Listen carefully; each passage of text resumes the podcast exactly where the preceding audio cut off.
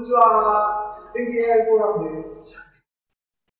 皆さんこんばんはです。えー、にせんにじゅういちねんじゅうがつにじゅうしちにちですね、今日はね。えっと、プログラミング編にもう行きますね。あのね、今日は行け、行けるところまで行って、早く終わっても終わりに し, しちゃいましょう。っていうか、あ、えー、YouTube の、今ね、Watching Now が、さんからよんに上がりました。わいわい。自分閉じましたよ。ん？閉じましたよ、さっき。開いてたんですよ。じゃあ実質ふたり増えたってこと？だと思います。まあ、あのね、あの、そんなことで、キャーキャー言って一喜一憂しててもしょうがないですが、こんばんは、あの、こんばんは、あの、ぜひ YouTube、あ、減った。YouTube コメントくださいね。あの、よろしくお願いします。あんまりやっぱり、みんなそっと、ね、ロムって、あのね、昔言ったけどね、リードオンリーメンバー、ね、あの、さりげなく、覗きたい人もいるんでしょうけどもね。はい、えっと、論文を読むは終わったんだな。論文を読むは、終わったっていうか、これだけで終わったことにするのは、実は良くないんですけどね。良くないんで、じゃあ、読んだ結果、きちんと理解できてるのかどうか、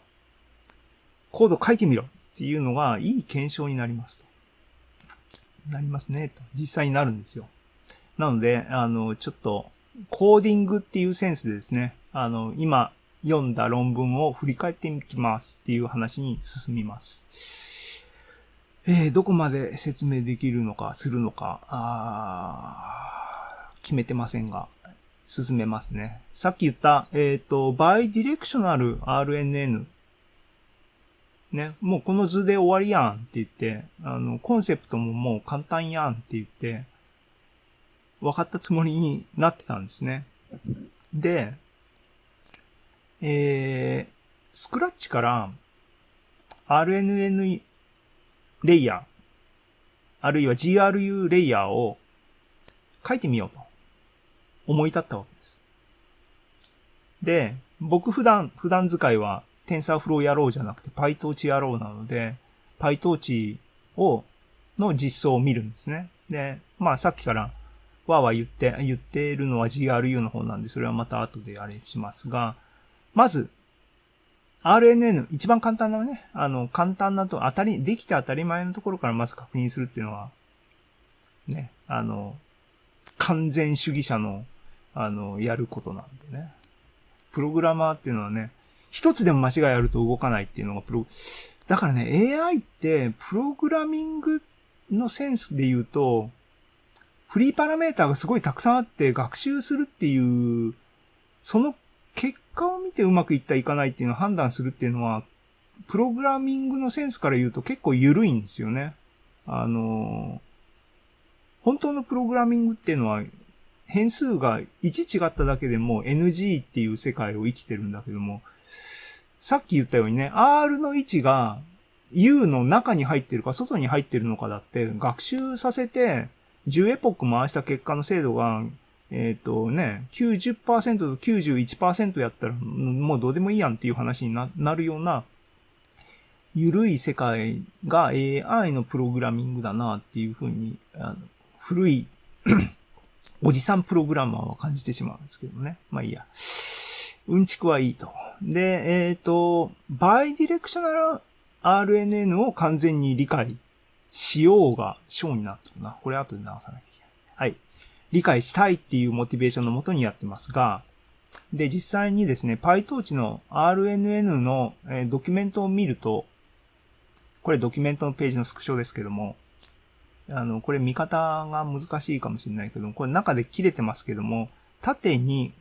読んで、終わったら右に飛んでくださいねっていう、そういう表現です。あのね、漫画の読み方みたいな、あの、みたいな、なんか難しいかもしれない。ここ、スクショをパシャパシャって撮ったやつを、あの、ここ エイチティーエムエル に貼り付けてんで、まあ、めんどくさいんで、見た目あんま気にしないんでこうなってるだけです。が、えっとですね、見てわかるように、えっと、PyTorch で アールエヌエヌ を使おうと思ったら、もう、あの、インプットサイズを指定して、ヒドゥンレイヤーのサイズ、ユニットサイズの個数を入れて、えっと、えっと、レイヤー何段スタックするかっていうのを与えて、しかも、バイディレクショナルにしたかったら、バイディレクショナルオプションを トゥルー にすれば、もう作ってくれるわけですよ。論文を読んだりとか、実装でこのパラメータはどういう風に実装するんだろうとか悩む必要なく、もうピッピッピッピッ、頭使わないで、もう アールエヌエヌ が作れる。幸せな時代なんですけども、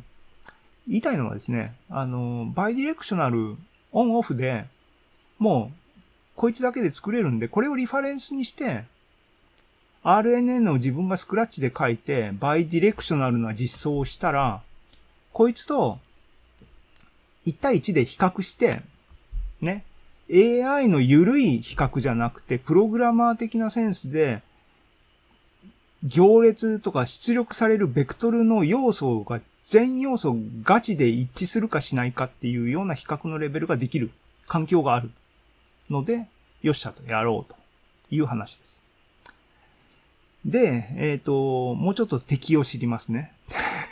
敵っていうのかな。PyTorch は、この アールエヌエヌ っていうのは、もう上のレイヤーの、あの実装なんですね。さっきも言ったように、えっと、スタック積みたかったら、ナンバー、ナンバーオブレイヤーズににとかさんとかはちとか好きな数入れりゃいいし、バイディレクショナルだってオンオフ入れられるわけですが、それの元になってる一番最小のユニットっていうのが、それもクラスになってます。それは アールエヌエヌ セルっていうクラスになってます。で、こいつは何を計算するかって言ったら、もう文字通り、一回これを計算するわけですね。アールエヌエヌ。インプットが X で、ヒドゥンステートが H で、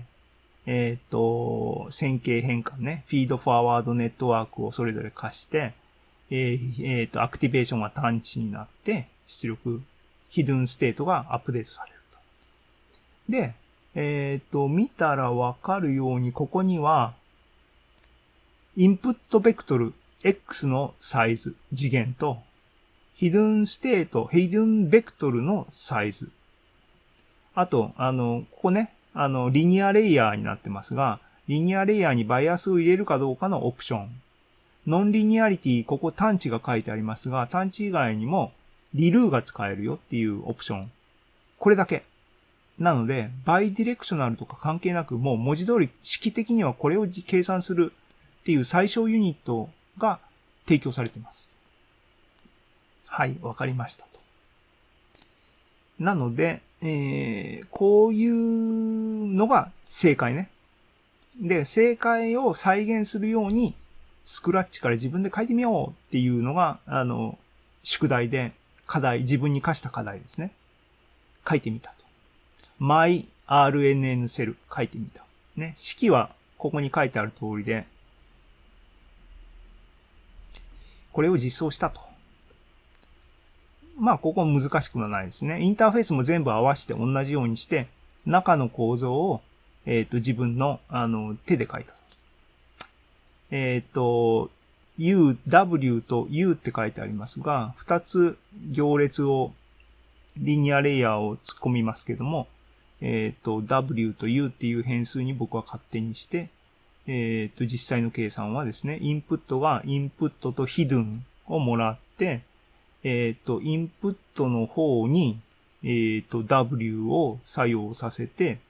ヒドゥンは U で作用させて、足し算して、アクティベーションかけてリターンするだけよ。はい。マイアールエヌエヌ セルが実装できたと。そしたら、いち対いちね、エーアイ の緩い比較じゃなくて、プログラマー的なセンスのユニットテスト的な比較をやろうと。それをやるためには条件を二つ揃えなきゃいけないですねっていう話です。あの、最初だけね、細かいことまで一回説明します。えっと、まず、エヌエヌ.アールエヌエヌ セルっていうのは、えっと、PyTorch の、えっと、アールエヌエヌ セルを初期化、インスタンシエイトしているところですと。で、僕の マイアールエヌエヌ セルっていうのもあるので、同じパラメーターで、えー、インスタンス作りますと。そうすると、こいつらはどっちも、えっと、PyTorch のモジュールなので、中に、えっと、学習パラメータを含んでますと。で、このね、PyTorch の、えっと、モジュールを設定したら、この、えっと、エヌエヌ モジュールを、えー、から派生してますけども、えっと、ウェイトをですね、自動的に初期化してくれます。なので、こうやってインスタンス作った瞬間に、もうモデルのウェイトですね、あの、パラメータ、W とか U とかっていうものに相当するものが全部値が入ってます。で、僕のモデルも、僕のモデルに由来する、派生してる元のクラスが、えっと、初期化してくれてるはずなんですけども、当然この段階ではこの アールエヌエヌ セルと myRNN セルのパラメータの値は違うので、このそれぞれのインスタンスに対して同じ入力を与えても出力は当然変わるんで比較にならないですね。比較するためには何をしなければいけないかっていうと、このふたつのモデルのウェイトを揃える必要があると。揃えましょうと。それをやるのがこの、これですね。で、えっと、ステートディクトっていうのは皆さんご承知のですね、PyTorch でモデルの、えっと、学習パラメータのリスト、オーダードリストが入っ、あの、提供されてるんですけども、そいつの中身を見ると、どういうパラメータが入ってるかっていうのがわかる。確認してみると、ウェイトがふたつ、バイアスがふたつ入ってて、サイズがこういう風になってますねってのがわかったと。で、僕の方も、あの、僕の方を僕の実装の仕方に依存してますけども、同じように、えっと、行列がふたつ、ベクトルがふたつ、サイズは同じ、当たり前ですけども、ありますと。これを対応するものを対応するもので、上書きしちゃえと。ね、PyTorch の値で僕のパラメータを設定するっていうのが、このセルのろくばんめでやってることですね。この段階で、えっと、このふたつの PyTorch の アールエヌエヌ セルと、僕の アールエヌエヌ セルは値も含めて全部同じに な, なりましたと。この段階で入力ベクトルっていうあるランダムなベクトルを同じものをふたつに与えて出力を計算したら出力は完璧に一致してたら僕の実装は PyTorch と同じっていうことが確立、確立したっていうことをテストになったねっていう話です。それをやってるのがこの右側ね。えっと、ガウシアンの、えっと、ランダムで、サイズがこのサイズのベクトルを作って、えっと、PyTorch の アールエヌエヌ セルに出力したものを エヌエヌエイチ。僕のやつは myH。で、この二つの出力が、えっと、出力なので、この二つの差を取って最大値を計算しって言ったら、差の最大値が、差の絶対値の最大値を出せって言ったらゼロになって、つまり完璧に一致したと。めでたしめでたしと。つまり、PyTorch の アールエヌエヌ セルは、この式と、この、このセルに実装したものと、完璧に等価であることが分かったわけですね。まあ、あの、このレベルは、できて当然の話ですね。あ、ちなみに、PyTorch は、基本的に Python の、あの、ライブラリーです。で、Python のライブラリーなので、で、あの、ソースコードは全部、Python で書かれている範囲においては見れます。じゃあもう、それを存在してんだからコピーペースすればいいやんっていう考えもありますね。ずるしたい人はね。で、えっと、エヌエヌアールエヌエヌ セルっていう実装を実際にソースコードを見ることができます。Jupyter だったら、クエスチョンクエスチョンってやればソースコードをリストしてくれますが、えっと、実際に皆さん見てください。あの、この関数は、アールエヌエヌ セルは、えっと、Python で書かれてないですね。C かなんかで書かれているものが Python に読み込まれてるみたいで、えー、詳しく見て、そこまで詳しく見て、Python で書かれてないっていうのは見たんだけども、あの、書いてないので、あの、そういうズルはできない。だけど、まあ、あのね、あの、インターフェースの外側で、ユニットテスト的にこういう風にテストすることはできるんで、あの、まあ、できますね。やりました。っていう話です。第一段階終わり。じゃあ、次に、本当にやりたいことはですね、バイディレクショナル アールエヌエヌ っていうのは、本当に俺は理解できてるのかっていうのを確認したい話なんですね。試行錯誤しました。ここで今話するのはですね、うまくいったパターンを話する、してるので、こういう形になってます。何を言ってるかっていうとですね、バイディレクショナルな アールエヌエヌ をまずシングルレイヤーの アールエヌエー において実装検証してみようっていう話をここにぶっ込んでる理由を説明してるんですね。歴史的な経緯を言うと、ね、僕が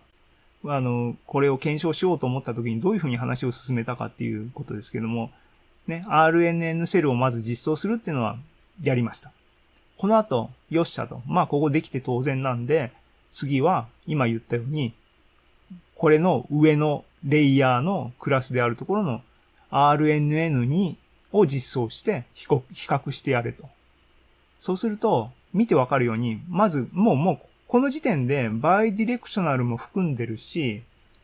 ナンバーオブレイヤーズもパラメータとしてあるので、スタックしてる アールエヌエヌ っていうのがターゲットになるし、かつバイディレクショナルな アールエヌエヌ。ね、二つの拡張が行われてるわけですよ。で、これを最初からやろうと思ってて、うまくいかんうまくいかんって言って、困った困った言って試行錯誤をやっていて、分かったと。まず、ね、バイディレクショナルを除いたやつは簡単にできたんですよ。まあ当たり前ですね。積みゃいいだけの話ですからね。レイヤーをね。バイディレクショナルをトゥルーにしといて、ナンバーオブレイヤーをににしたら、なんかうまくいかない。っていうので、あの、分かったと。バイディレクショナルのシングルレイヤーね。エヌエヌエム レイヤーズイコールいちっていうシチュエーションをまずターゲットに設定して、まずそこをクリアしようっていう風に至って、やっとできたっていうのが、あの、舞台裏の話で、今からその子のナンバーオブレイヤーズいちの場合の話をしますよっていう話にします。これは、あの、とにも、とりも直さずですね、この図を実装しましょうっていうことになってます。つまり、この図っていうのは、ね、シングルレイヤーになってますね。あの、二つありますけども、これってフォワードとバックワード、バイディレクショナルなユニットが一層あるだけで、もうここが出力になってるっていうんで、この図はシングルレイヤーの図になってますねっていう話です。で、もっと言うと混乱の元はですね、っていうか僕の混乱の元は、これをスタックするって言った時に、どうスタックするのって言って、僕はずっと暗黙のうちにね、この中身を一生懸命スタックしてた。だから、このフォワードとバックワードが交流なくスタックしてるのが最終的にガッチャンコするようなものを作ってたんでうまくいかなかったですね。当たり前のことですね。分かってみればね。はい。えっと、っていうので、まず、えっと、シングルレイヤーの話をします。しますって言っても、こう、こう、こう、コードを書きましたっていう話ですね。これもうちょっとわかりやすく書くべきだったんですが、今話、言葉で喋った通りなんですが、もう、あの、パフォーマンスとか何も考えないで、今言ったように完璧に正しい処理をするプログラムを再現したいっていう念頭がありますので、あの、すごい冗長に、逆に言えば分かりやすく書いてるつもりですと。で、えっと、myRNN セルを使ってないな。まあいいや。それはいいんですが、やってることは、えっと、バイディレクショナルなオプションが true か false かによって、で、まあ、バイディレクショナル true な場合は、えっと、二つをもう、独立に処理してます。えっと、アンダースコア エフ っていうのがフォワードの普通の アールエヌエヌ で、バイディレクショナルが true の場合は、アンダースコア ビー っていうもう一個別の アールエヌエヌ を作っといて処理します。それを myRNN1 っていうシングルレイヤーのいちっていう意味でいちって書いてますが、いち段なので、この図のごとくですね。二つの、二つの アールエヌエヌ を、入力のシークエンスを、フォワードはそのままを与え、与えて、バックワードのやつは、もらったインプットのシーケンスをフリップしといて、普通に アールエヌエヌ に食わして、出力を時系列フリップしてますから、再フリップして、コンキャットして出力にするっていう風な処理をしてるわけなんですね。当たり前ですね。はい。それをプログラムで、えっと、間違いなく、しかし、えー、読んでわかりやすく自分的にね、書いたものがこれですと。えっと、最後にコンキャットしてるのは、ここですね。えっと、エイチエヌ、hidden の出力の方のやつを、フォワードとバックワードで、えっと、アンスクイーズ、頭の次元をくっつけといて、えっと、キャットして、キャットしたやつをまた、スクイーズしてるかな？してないかな？えっと、なんかね、次元の入れ替えとかを、えっと、PyTorch の、あの、やつに合わせるような形で、パーミュ、パーミュートしてますね。これって、何パイで言うところの、えっと、何パイはなんだっけ？トランスポーズか。なんかね、メソッド名統一してほしいね。まあいいですけども。はい。えっと、いうことで、今コンセプトで言ったように、シングルレイヤーの場合は、混乱しようがないですね。こういうふうに、えー、やればいいと。トリッキーなのは、えっと、バックワードの方は、インプットシークエンスをひっくり返した出力をそのまますると時間が逆インデックスになってるんで、もう一回フリップして戻さないといけないねっていうところでしたね。はい。そうやって作ったやつを、あるパラメーターのもと、インスタンス作って、また同じようにね、あの、で、パラメーターを、二つの アールエヌエー、あ、じゃあ、PyTorch のモデルと、僕のモデルのウェイトを揃えて、同じランダムのベクトルを準備して、食わせて、えっと、出力を、差を取って最大値を計算しろっつったら、えー、ね、えっと、ゼロ、ゼロ。じゅうのマイナスはち乗、マイナスはち乗。これいい感じですよね。つまり、実際の計算は、えっと、今、フロートで中は行われているはずなので、えー、フロート、単精度、えー、不動小数点の有効桁がだいたいなな、はちけたなので、これはまさにドンピシャの、あの、精度がきちんと出ているなっていうのを確認できて、ああ、よっしゃよっしゃと。シングルレイヤーのところまでバイディレクショナルは、完璧に理解したと。でね。で、バイディレクショナルのマルチレイヤーを、えっと、シングルレイヤーのモジュールを使って、あの、実装したのがこれです。すんげえ、なんかまた、長々と書いています。えーね。ハマったポイントは何か説明しとくと、まず、多層にするときは、一層目っていうのは、インプットベクトルの次元っていうのは、あの、インプットサイズっていう外から与えられているサイズのベクトルがやってきますと。で、一層目の出力は、ヒドゥンベクターのサイズが出力ベクトルになりますと。なので、スタックするときは、一層目は、えっと、一層目の入力を扱うところのウェイトの行列は、えー、正方行列じゃないんですね。えっと、インプットサイズが入力に入って、出力はヒドゥンサイズの行列。だけど、に層目以降は、もう出力もヒドゥンサイズなので、ヒドゥンサイズからヒドゥンサイズを出すっていう形の正方行列の形になるので、えっとですね、そこら辺の設定初期化の部分を、えっと、配列を準備しといて、ナンバーレイヤーズでループを回して、初っ端のレイヤーの場合は、インプットサイズはインプットサイズ、ヒドゥンサイズはヒドゥンサイズ。で、やりましょうね。で、えっと、いちじゃないやつは、これなんだ？ちょっと待って。ナンバー、あ、わかった。大まかに言うと、ナンバーオブレイヤーが、違う。いち層目はだからインプットはインプットにしなきゃいけないねっていうことで、えっと、それ以外は、えっと、ヒドゥンサイズかけるヒドゥンサイズなんだけども、ヒドゥンサイズかけヒドゥンサイズなんだけども、バイディレクショナルだと、コンキャットしてるから、倍になるんですね。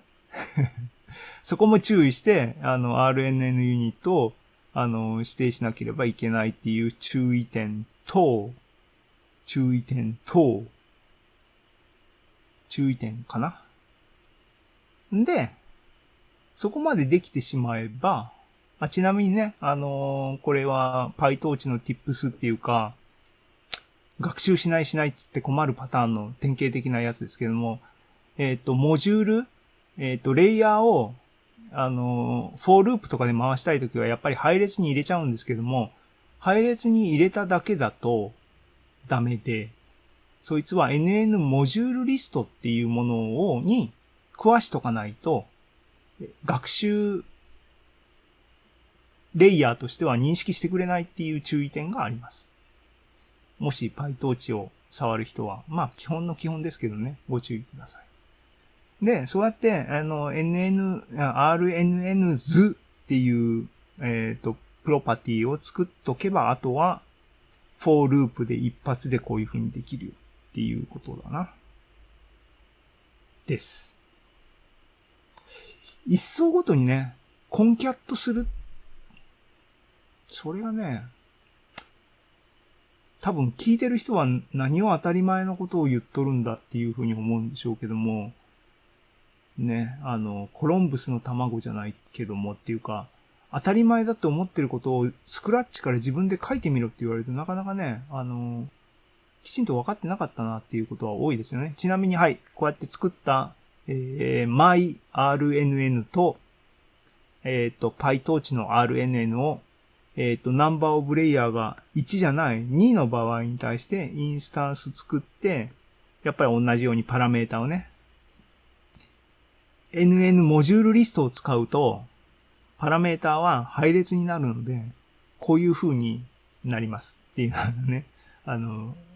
tips っていうか、あの